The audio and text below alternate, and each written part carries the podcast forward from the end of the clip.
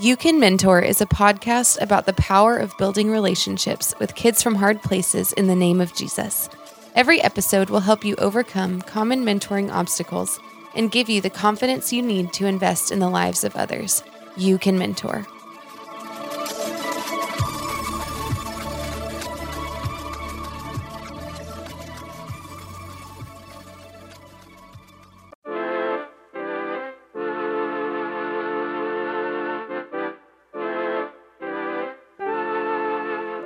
Mentors and mentoring leaders. Zach Garza here with the You Can Mentor podcast. I got three things that I would like to ask of you today. Number one, if you are a mentoring organization and you would like to be on our podcast or learn more about the best practices of mentoring, please reach out to us, www.youcanmentor.com. You can send us an email, Zach, Z-A-C-H, at youcanmentor.com, or Stephen, that's with a PH, at youcanmentor.com. You can also find us on social media. Give us that DM and we'll get back to you. We just want to get to know you and we want to learn more about what you're doing in your communities to advance mentoring. And we believe that interaction leads to innovation. So let's work together and advance the kingdom through mentoring. Number two, if you know of someone who would benefit from the You Can Mentor podcast, please share our information with them. That would be super helpful. And then lastly, if you could rate our podcast on Apple Podcasts, give us that 5-star. It will help spread the word about mentoring and the You Can Mentor podcast, because we really do want every mentoring org in America who is trying to make disciples through mentoring to know about us. We want to get to know about them so we can learn from them and work together to help kids reach their full potential. So that's what I got. Please do those things. Reach out to us, share and rate. Appreciate you. You Can Mentor.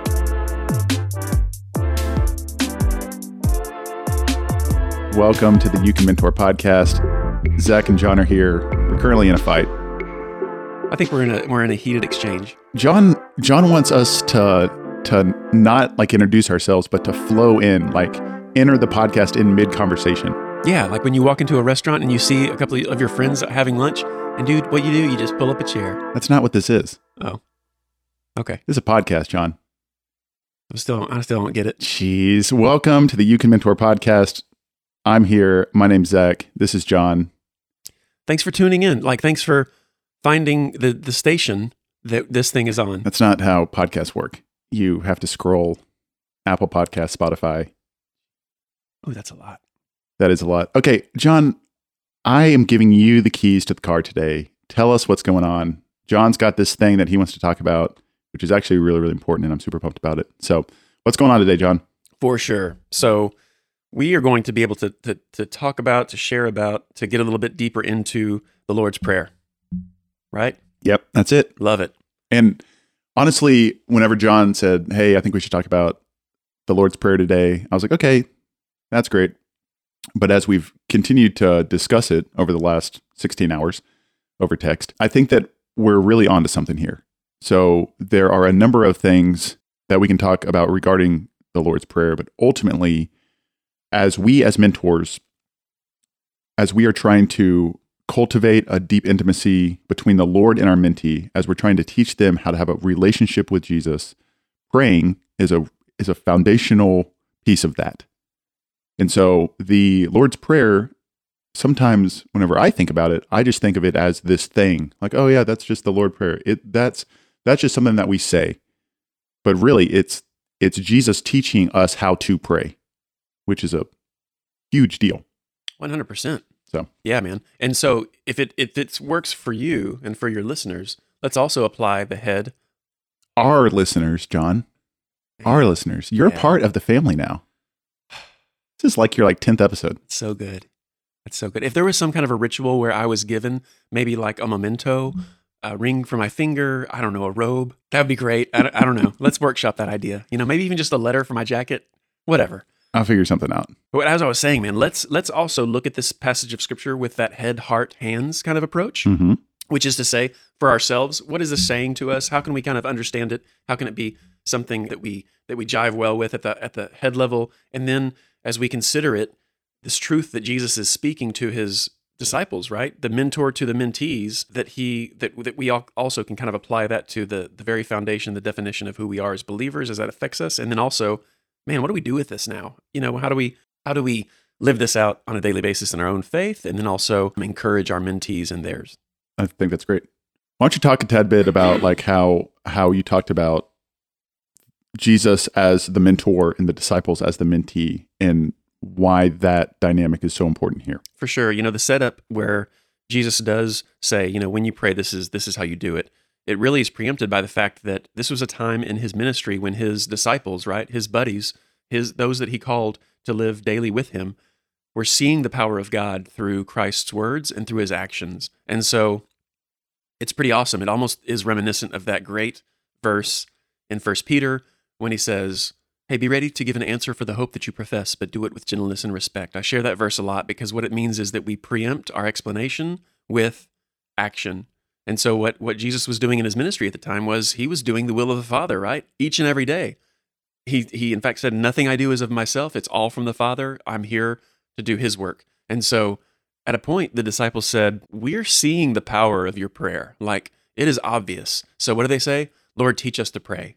You know, you as our mentor, we as the mentee. And that's why it's so relevant to the relationships that we have as mentors to our mentees, is that Christ's own disciples said, we have to know how to do this thing because we see it in your life being worked out in such a great way. Mm-hmm. So no wonder it's the foundation for, you know, I was sharing with you earlier, I'm now attending a church that each and every week the Lord's Prayer is recited together. And what kind of a beautiful moment, right? When everyone in the room says this prayer together, that it's a component of worship. Also, I really love that. So Brennan Manning, you've read Ragamuffin? Oh yeah. Okay. It's a great one. I can't remember if it... And you're just having a hard time. I knew that it was going to happen. Why does that always happen to you? Is it because you're old? I think that it is. Yeah. Things get stuck, you know? Things don't move as easily. I'm almost 50, man. Yeah. So you're almost 50. I'm almost 40. Wow. We're probably not going to make it too much longer. No, I don't think so. Yeah. What one story that I love, though, and I can't remember where he wrote it, but he said, each day before I, you know, as my eyes open, before my feet hit the floor, I recite the Lord's Prayer. And I think that is telling because it really is a great way to just prepare our minds, prepare our hearts, and prepare our bodies for that which the Lord has us to do that day, right? Well, and I think it's so important that sometimes whenever I'm thinking about my relationship with God, I think it's different than most relationships, right? I'm like, okay, I've got to clean myself up. I've got to make sure I say the right words. I've got to do this. I got to do that. I got to have a quiet time. I got to make sure I'm da-da-da. But if you step back and you're like, okay, how do most relationships work? Whether it's between me and you, me and my wife, me and my children, communication is a really big deal. If I don't talk to my wife, we're probably not going to have a really good relationship. If we don't talk every day, it's probably not going to be as strong as if we did. And so what I love about the Lord's Prayer is this is a daily opportunity for us to have communication with the Lord. And he wants that. He wants to hear from us and he wants to talk to us. And if me, who, you know, I'm almost 40, like I say every podcast, I feel like I am a little bit mature. I've got a college degree that I don't use. All of these things. If I have a hard time communicating with God, how much more does the 16-year-old who I'm mentoring have a hard time, right? Especially amongst the busyness, amongst the schedules, amongst the sports, amongst the friendships and the texting and the social media and all the stuff. And sure. I just sound like Bill Cosby. And then, like, why is it so important that we talk about this? Because what a great opportunity we have to instill into our mentees, hey, every day, it's a relationship. It's you need to talk to the Lord and the Lord talks to you, and it's consistent and it's this ongoing conversation. This isn't just on Sunday from 9 to 10:30 we talk. No, it's a daily conversation, and for sure. And would you say it's almost like it's like a tour guide relationship? Like, take it back. Like, if we're not there, how would we expect someone else to be there as well? That's great. And if you do this every morning, that's why it's so important to spend time with the Lord each and every morning, is because it just centers you. It kind of all of the rat race stuff. It kind of slows that down, and it focuses in on that which will not pass away. Yeah, and you know what also, Zach, I think it's good to mention that it's not about circumstance, right? Because aren't there times when you actually feel like praying more than others? For sure. And so, yeah, it's actually that. So it's like, man, you know what? I don't want to be motivated by the rote kind of experience. I don't want to do a thing because it's just the thing to do, but I also don't want to be led by my by my emotions, because that's all about being hot and cold about stuff. And that means that I'm going to be vastly inconsistent. And like, that's, you know, I'm on this big kick right now. I'm a pretty emotional guy. I've got high highs, low lows. I'm all about experiences. I tend to kind of be that hot and cold. And over this past season, I've gotten really into reading and listening to people who were following Jesus back in like before Christ. Obviously, you couldn't follow Jesus before Christ, but like they were spiritual, like Marcus Aurelius and Tolstoy and like all of these like super old school people. And, you know, most of my following Jesus has been experiential, has been high highs, low lows, kind of going to summer camp each summer and allowing that spiritual high to kind of feed me for the whole year. And now I'm kind of diving into the day by day, the step by step, the every breath, the moment by moment, the old school stuff. This isn't a sprint, but it's a marathon. It's a how do I follow Jesus for the long haul? It's, yeah, someone once said that following Jesus is, oh no, I forgot it. It's got something to do with like, it's a long obedience in the same direction. So it's just like, hey, how do I get through today? And I think that the Lord's Prayer is an opportunity to help us get through today with our eyes fixed on Him. For sure. And, you know, I think it's true, because who didn't have that kind of experience and motivation, like say as a teenager, you know, in youth group? I'm thinking, would we really have responded to kind of the disciplines and the slow and steadiness of it? Probably not, because we really weren't at that place in our lives. We weren't responding to really anything in that way. It was kind of all about the emotion, you know? So it's that balance of like, yeah, that's definitely needed. The problem would be if we continue to maintain our faith based on that, then, oh man, it's you know, then the strength of our faith is about the next worship album that comes out, right? Or the next kind of fuzzy feeling of worship that we get, as opposed to the balance between emotion and everything else. That's it. Okay, so we just talked about the Lord's Prayer for 15 minutes. So let's actually get into the Lord's Prayer. Cool. So this is kind of what we're going to do here, just to kind of set you guys up. We're going to actually talk about it line by line, and then we're going to discuss kind of what we believe the main takeaway is that you, as the mentor, can kind of give to your mentee. So, absolutely. Starting off, our Father in heaven, or our Father who art in heaven, as some might kind of know that line to be. I mean, we get it right off the bat, right? His words at the beginning, our communal Father. He doesn't address God as Lord in this moment, right? As creator, but very specifically, he sets the tone as saying, our Father in heaven. So how important is that? And how does that, the beauty of that word, what it does is it recognizes who God is. It also gives us that self-identity of who we are relating to Him. Yeah, so the main thing that we kind of talked about as the takeaway here is we've got God is a good Father who calls us son and daughter. So it talks about who God is. You know, God is not this old man sitting up in the cloud with his white beard just waiting for us to mess up. No, He's a Father. And at that, He's a good Father. And then who are we? We are part of His family. We are sons and daughters. We have a seat at the table.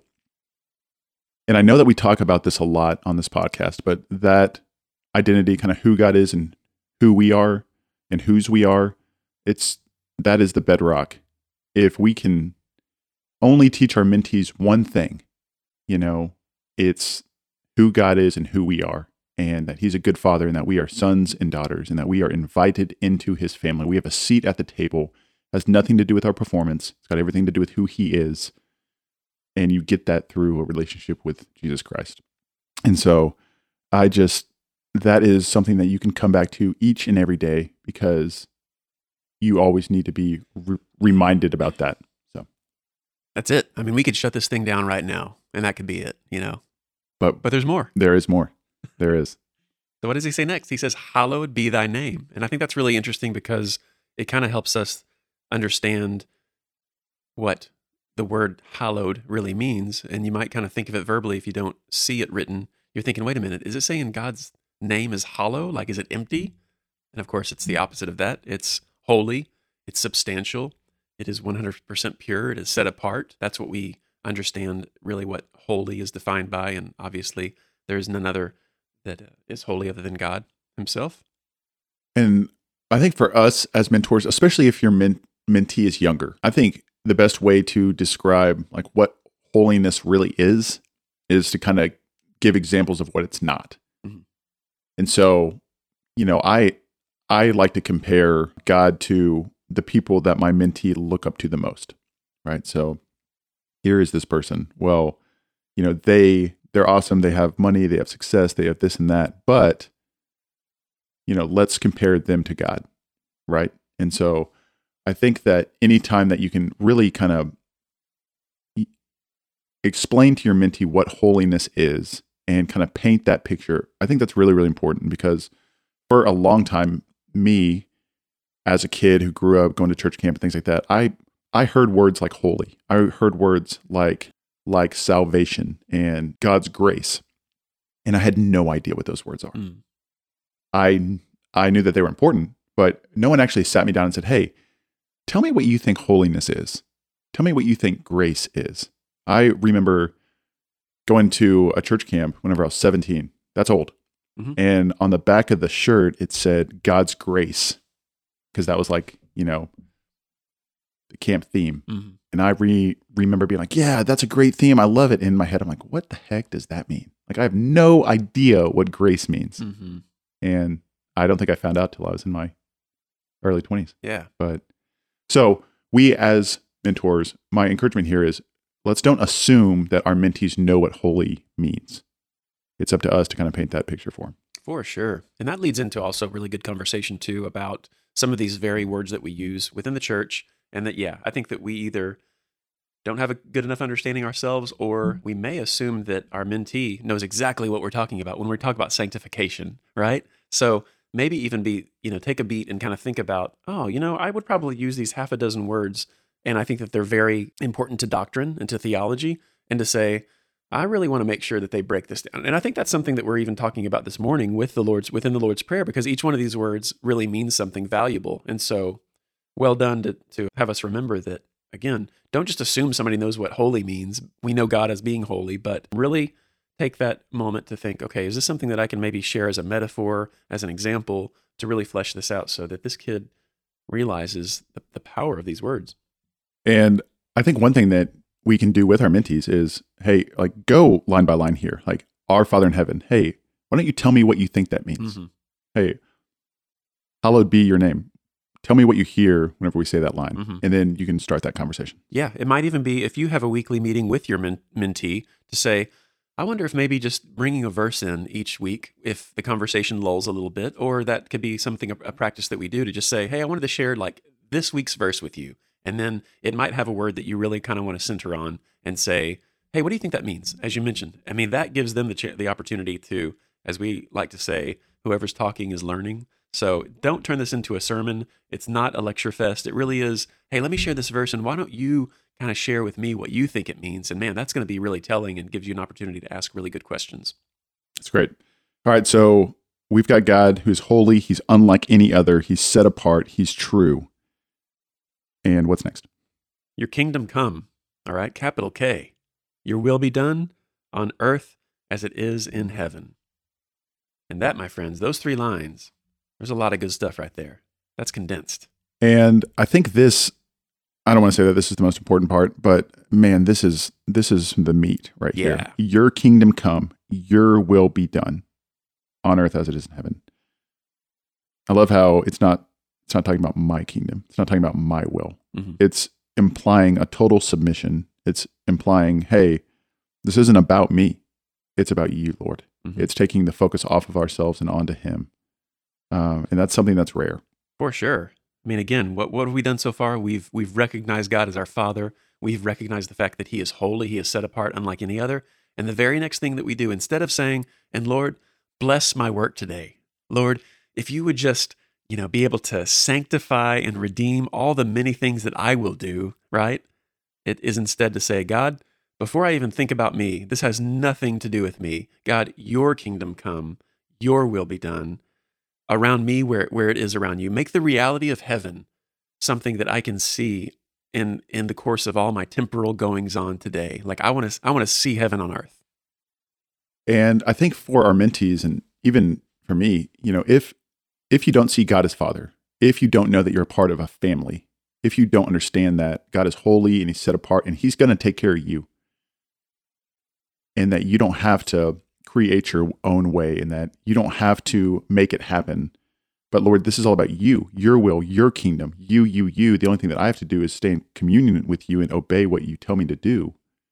I think that can take the load off of our mentee. Now, how do you get them to see life like that? Now, I mean, that's that right there is some big time stuff. Mm-hmm. But I think there's an opportunity for us to remove anxiety, to remove fear and worry by saying, hey, look, this isn't about you. It's actually about God, and we can trust him and he's good, and we want what he wants. We don't want what I want. For sure.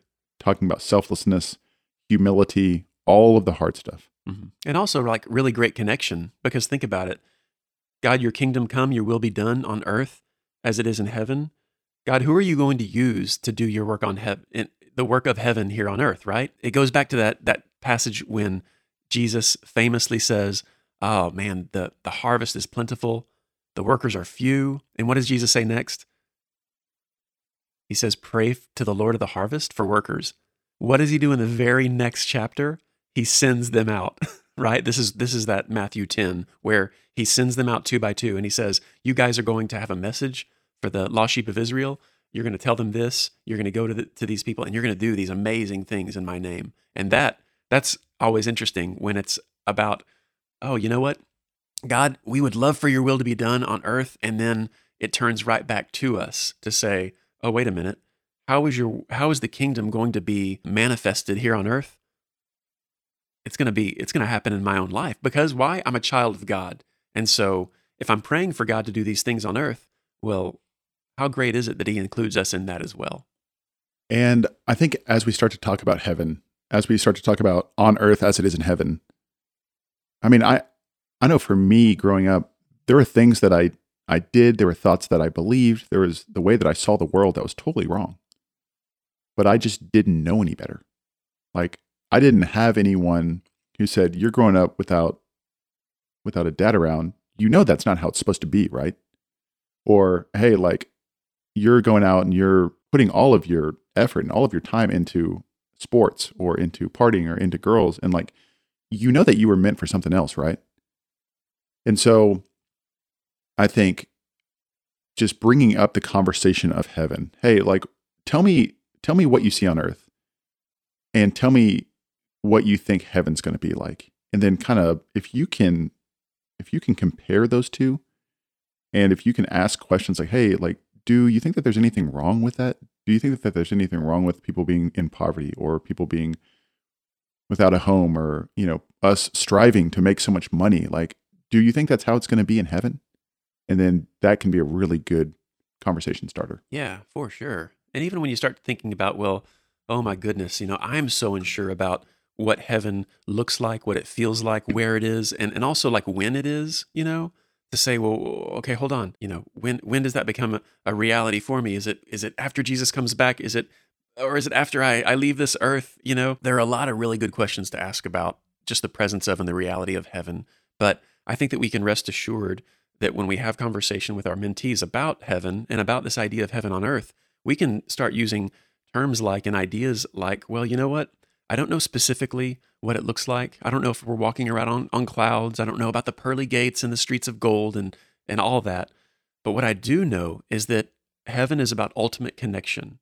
I do know that heaven is about endless worship of God. I do know that heaven is about completeness, right? Because you're not suffering and you're not lacking in anything. And that kind of opens up that conversation when you mentioned about poverty and things that are kind of our reality, to say, that's where I'm starting to see some of that contrast. But also just relationally speaking, we can say, you know, doesn't it feel like heaven on earth when we are 100% connected to one another? You know, and what's that experience for you look like? Is that Christmas morning? You know, for me, it's when I can get my family in the car and we can go on one of our family trips. I just love that experience, because the schedules are all together, that my people are all together, like we are just about one another, and we're about experiencing like a great time together without anything else giving us trouble, burdening us in any way. And so it's that completeness, right? And that might be a good way to kind of talk about the reality of heaven on earth when we get glimpses from time to time, when everyone is at peace, when there is nothing lacking, that kind of thing. And that kind of begins to flesh out some of that. That might kind of seem like an abstract topic. And those are the things that we can strive for. Yes. We can strive for connection. We can strive for godliness. We can strive for peace. We can strive for joy. Maybe it's not so good to strive for money and for status and for power and for all of this other stuff. Right. But it's up to us as mentors to help our mentees see that and to help that what the world says will bring life most of the time doesn't. And what, you know, God says does. And just help them walk through that. Man, that's a hard thing for us to grasp. But what a great opportunity we have to help them grasp that. For sure, for sure. So just before we get off this passage, one more idea about that is to just say that, you know, for the mentor, our hope would be that we have a vision, right, for our mentees and even for our own lives.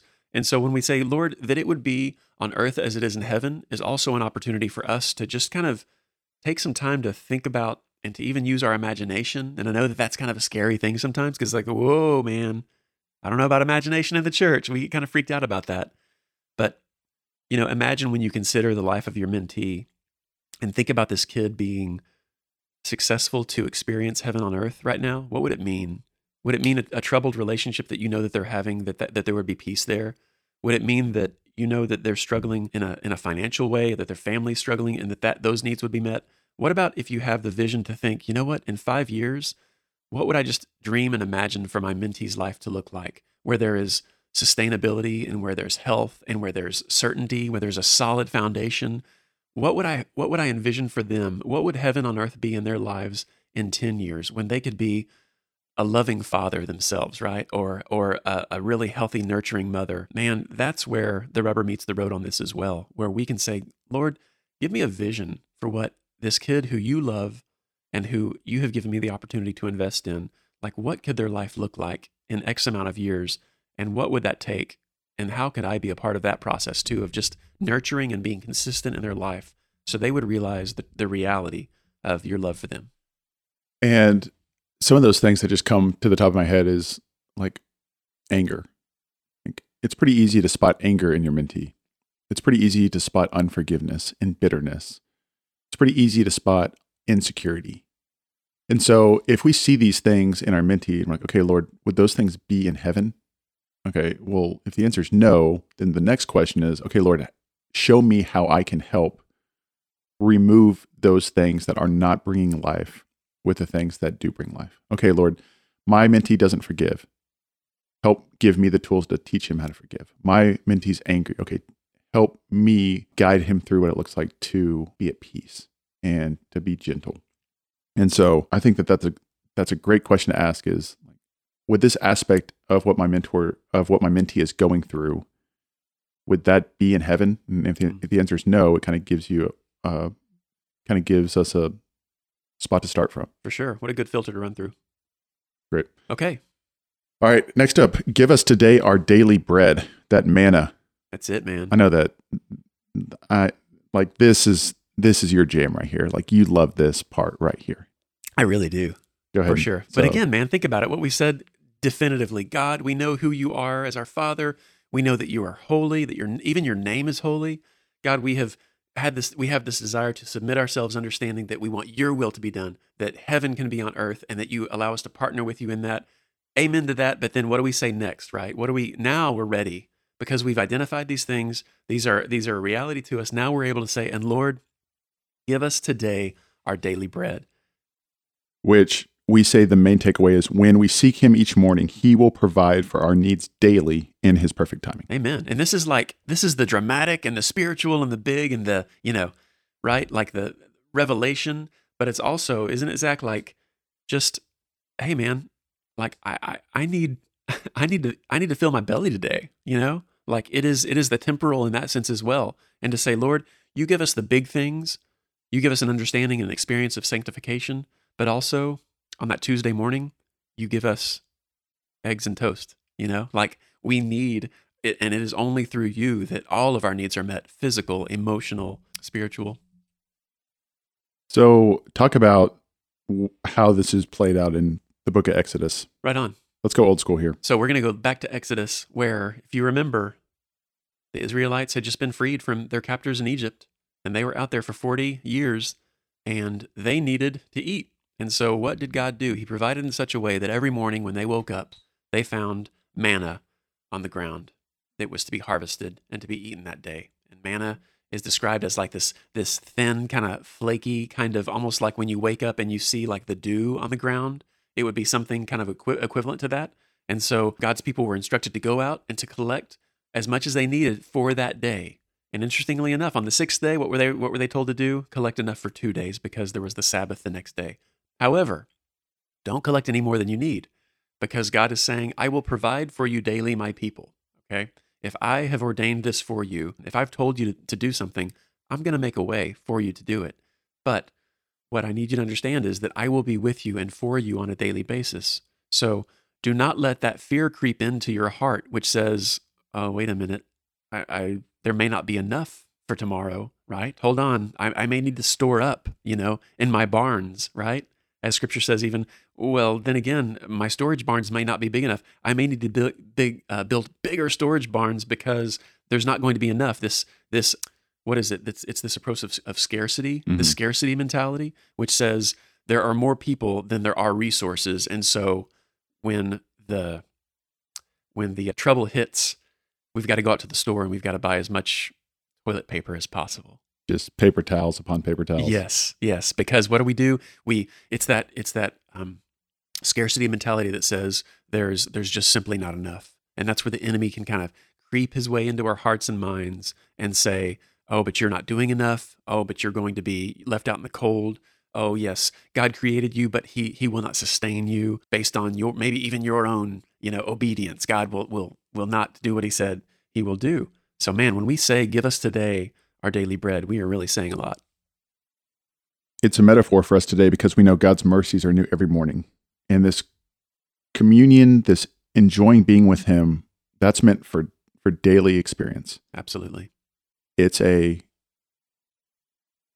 God has created it in such a way where we need Him daily. Like, we can't just survive on being with Him one day a week.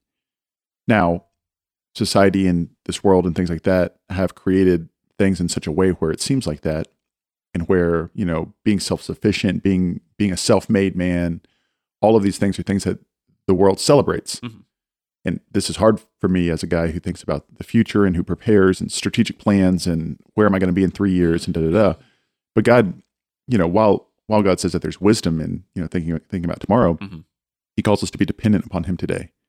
And so my kids are dependent upon me. Like, if I don't feed them breakfast, they're not going to eat breakfast. And they burst into my room every morning at 6:35 because they want breakfast. And God kind of wants us to be that way too. Hey God, first thing that I'm going to do in the morning is I'm going to come to you and I'm going to ask for everything that we need today. Right. Every connection, every idea. These aren't just physical needs, they're emotional needs, they're social needs, they're spiritual needs. It's everything that I need in every category. I'm dependent upon you for those things. Absolutely. Down to the breath that we breathe, right? Like, again, that is not our own doing. That is from the Lord. Nuts. All right. Forgive us our trespasses as we have forgiven those who trespass against us. Kind of the main thing that we want to point out here is we will fail and we will fail others. That's just going to happen. Mm-hmm. But we forgive as God has forgiven us. And so,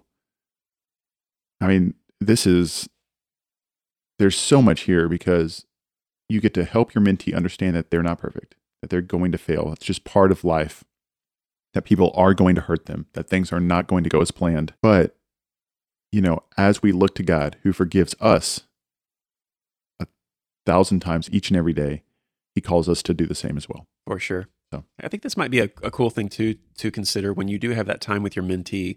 And I would preface this with, use discernment, obviously. But, something that we have to be mindful of, if we're not careful, is we kind of build up this maybe idea from our mentee that we have it all together. Mm-hmm. And I just want to kind of speak into that. As you mentioned, like, we always need to understand that God is in the constant business of forgiving us, okay? That's what the cross of Christ has done. Yesterday, today, and forever, we are forgiven in Him. However, sometimes if we're not really thinking about being able to be vulnerable enough to kind of show our mentee that even we rely on his grace on a daily basis, right? Because how would you define grace today? There was a time you wore it on your T-shirt and you didn't have any idea, but quick definition. The unmerited favor of God. Yeah. Being given a gift you don't deserve, right? Yep. Think about it that way. Isn't it funny that our birthdays, we think we deserve something because it's the anniversary of when we were born? Man. But we really don't deserve anything, do we? Don't start down that path. Don't start down the oh, hey man, awesome job. Oh no, it totally wasn't me. It was 100% God. I'm like, I'm pretty sure God didn't make that speech. Now, God might have given you the idea and we can praise him for that, but you actually did a really good job. You prepared, you spoke, you know. Is that here? Because that is something that you wrote, but that drives me crazy. That's called false humility. Thank you for identifying with that, because that kind of drives me nuts. Zach, that might be the only thing that you and I have in common. The fact that drives me nuts too. It's not true. We have a lot in common. We both have hair. We do. I mean, but we're kind of getting off topic. Okay, but yeah, so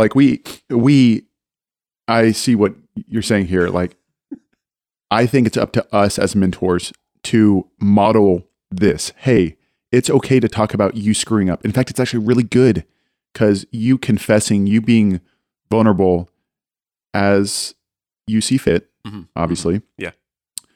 It gives them permission to do the same thing. Hey, okay to apologize. It's okay to say, man, I was hanging out with my kid and I yelled at him, and that's not cool. And I messed up, and I was hanging out with my wife, and she was cleaning up the house, and I sat on my couch and watch TV. That's not cool. Like, mm-hmm. just confessing ways that we fail. And then it's also okay to talk about ways that people hurt us, because you want your mentee, to be able to relate to you, and then always point it back to God, you know? Yeah. Well, that's kind of like, whenever I do this, that hurts God, but how kind is he to forgive me? How often? Not 7, but 7 times 70. For sure. So. That's good stuff. You ready for that last bit? Man, I know we talk about this a lot, but the forgiveness piece, if the only thing you do as a mentor is help your mentee learn how to forgive, that is gold. Mm-hmm. Like the anger, the bitterness, especially with kids who have gone through trauma. Like, my mentor helped me forgive my father. And when that happened, it was like he unlocked a whole new world for me. And I understand that there's timing, and I understand all of that stuff. But if you can get your mentee to start thinking about this, hey, you think you're punishing the person who hurt you, but you're really locking yourself in prison. You know, what's all that anger doing to you? What's all that, you know? And so that's a really big deal. That's a big one. So what's next? Deliver us not into temptation. Let me take that back. Lead us not into temptation, but deliver us from evil. For yours is the kingdom and the power and the glory forever. So the main thing that we kind of focused in on here is only you, God, can help us follow you. Please help us do that so we can do your will and give you glory and honor. It's all about him, and we need him daily. We cannot do this thing called life on our own. And when we do, it goes bad. You got it. So asking for God to put these parameters in our lives, right? To say, Lord, you know my weaknesses, you know my struggles. Father, manifest yourself in such a way, give me wisdom to know that I don't need to make that choice, because when I make that choice, it leads to 2 others. And then by the time I'm done, I've ruined myself, right? So it's saying, Lord, don't lead me down that path, but instead deliver me, because you are the deliverer. Okay. Keep me from evil. And then recognizing that you and you alone, just as we mentioned, Father in heaven, your name is holy. We now end this by saying it's your kingdom and your power and your glory, and these things are forever. And that's different than anything else on earth, right? That is that difference between the temporal and the permanent. And that, amen. I mean, that's all you need right there. Yeah. It's hey, let's see here. Our Father in heaven. We're focused in on you. You're good. You're a father. We're sons and daughters. Hallowed be your name. You are holy. There's none like you. Your kingdom come. Your will be done on earth as it is in heaven. Your way is better than ours, and we trust you. It's all about you. It's got nothing to do with us. Although you do use us. Thank you, Lord. Give us today our daily bread. When we seek him each morning, he will provide for our needs daily in his perfect timing. Forgive us our trespasses as we forgive. You know, we will fail. People will fail us, but we forgive because we've been forgiven. And then, Lord, we need you to lead us not into temptation. We need you to deliver us from evil. Why? Because yours is the kingdom. It's your power. It's your glory. It's all about you. Amen. End of story. Nothing else needs to be added there. Yeah. And that's just so powerful because I know me, I focus in on, I need to learn how to pray better. I need to learn how to pray longer. I need to seem spiritual. And we get to teach our mentees, no, like this is it. Mm-hmm. Me and my son were watching The Mandalorian. He's been asking me to watch it for like 6 months. And finally I said, okay, son, fine. Mm-hmm. And we watched it. And there is this guy who helps the Mandalorian throughout his journey. And I don't know what kind of creature he is, but he says something. And then the Mandalorian asks a question and he says, I have spoken. And I'm just like, I have spoken. I was like, he's done. Like he ain't saying anything else. Like he has said what he needs to say and you don't need anything else. And that's what I think about with this prayer. This is the prayer. You don't need anything else. Like this is it, period, end of story. Amen. He has spoken. And we get to walk our mentees. Well, heck, we get to walk ourselves through this daily. And as we do it, we get to invite our mentees into the process and we get to teach them how to do all of these things daily, moment by moment, day by day, month by month. And so yeah. That's it, man. It's important. Teach us how to pray, God. Teach us how to pray. Yeah. And even that final word, you know, what are you saying when you say amen? What have you learned? I have no idea. Did you ever learn that? Why we say or what the word really kind of represents? Nope. It's awesome because it actually kind of translates into let it be so or so be it.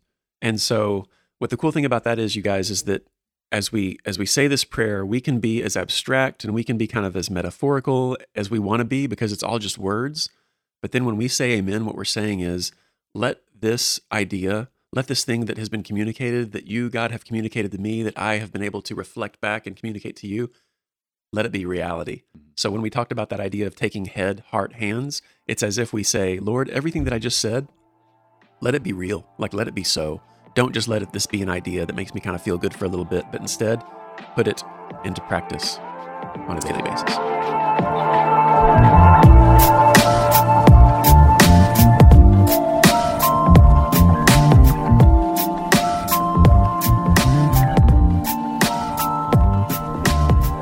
Great. Prayer, one of the foundations of having a relationship with Jesus. Communication is vital in relationships. What a great opportunity we have to teach our mentees to pray, to talk to God, to walk in the Spirit, to be with him daily. And what a great opportunity we have to do the same. So, got it. Hope this was worth your time. Hope that you picked up some things. I hope the Lord spoke something, stirred up your heart. And that's all I got. So, same here. Thanks, right. Zach. Thanks, John. You can mentor.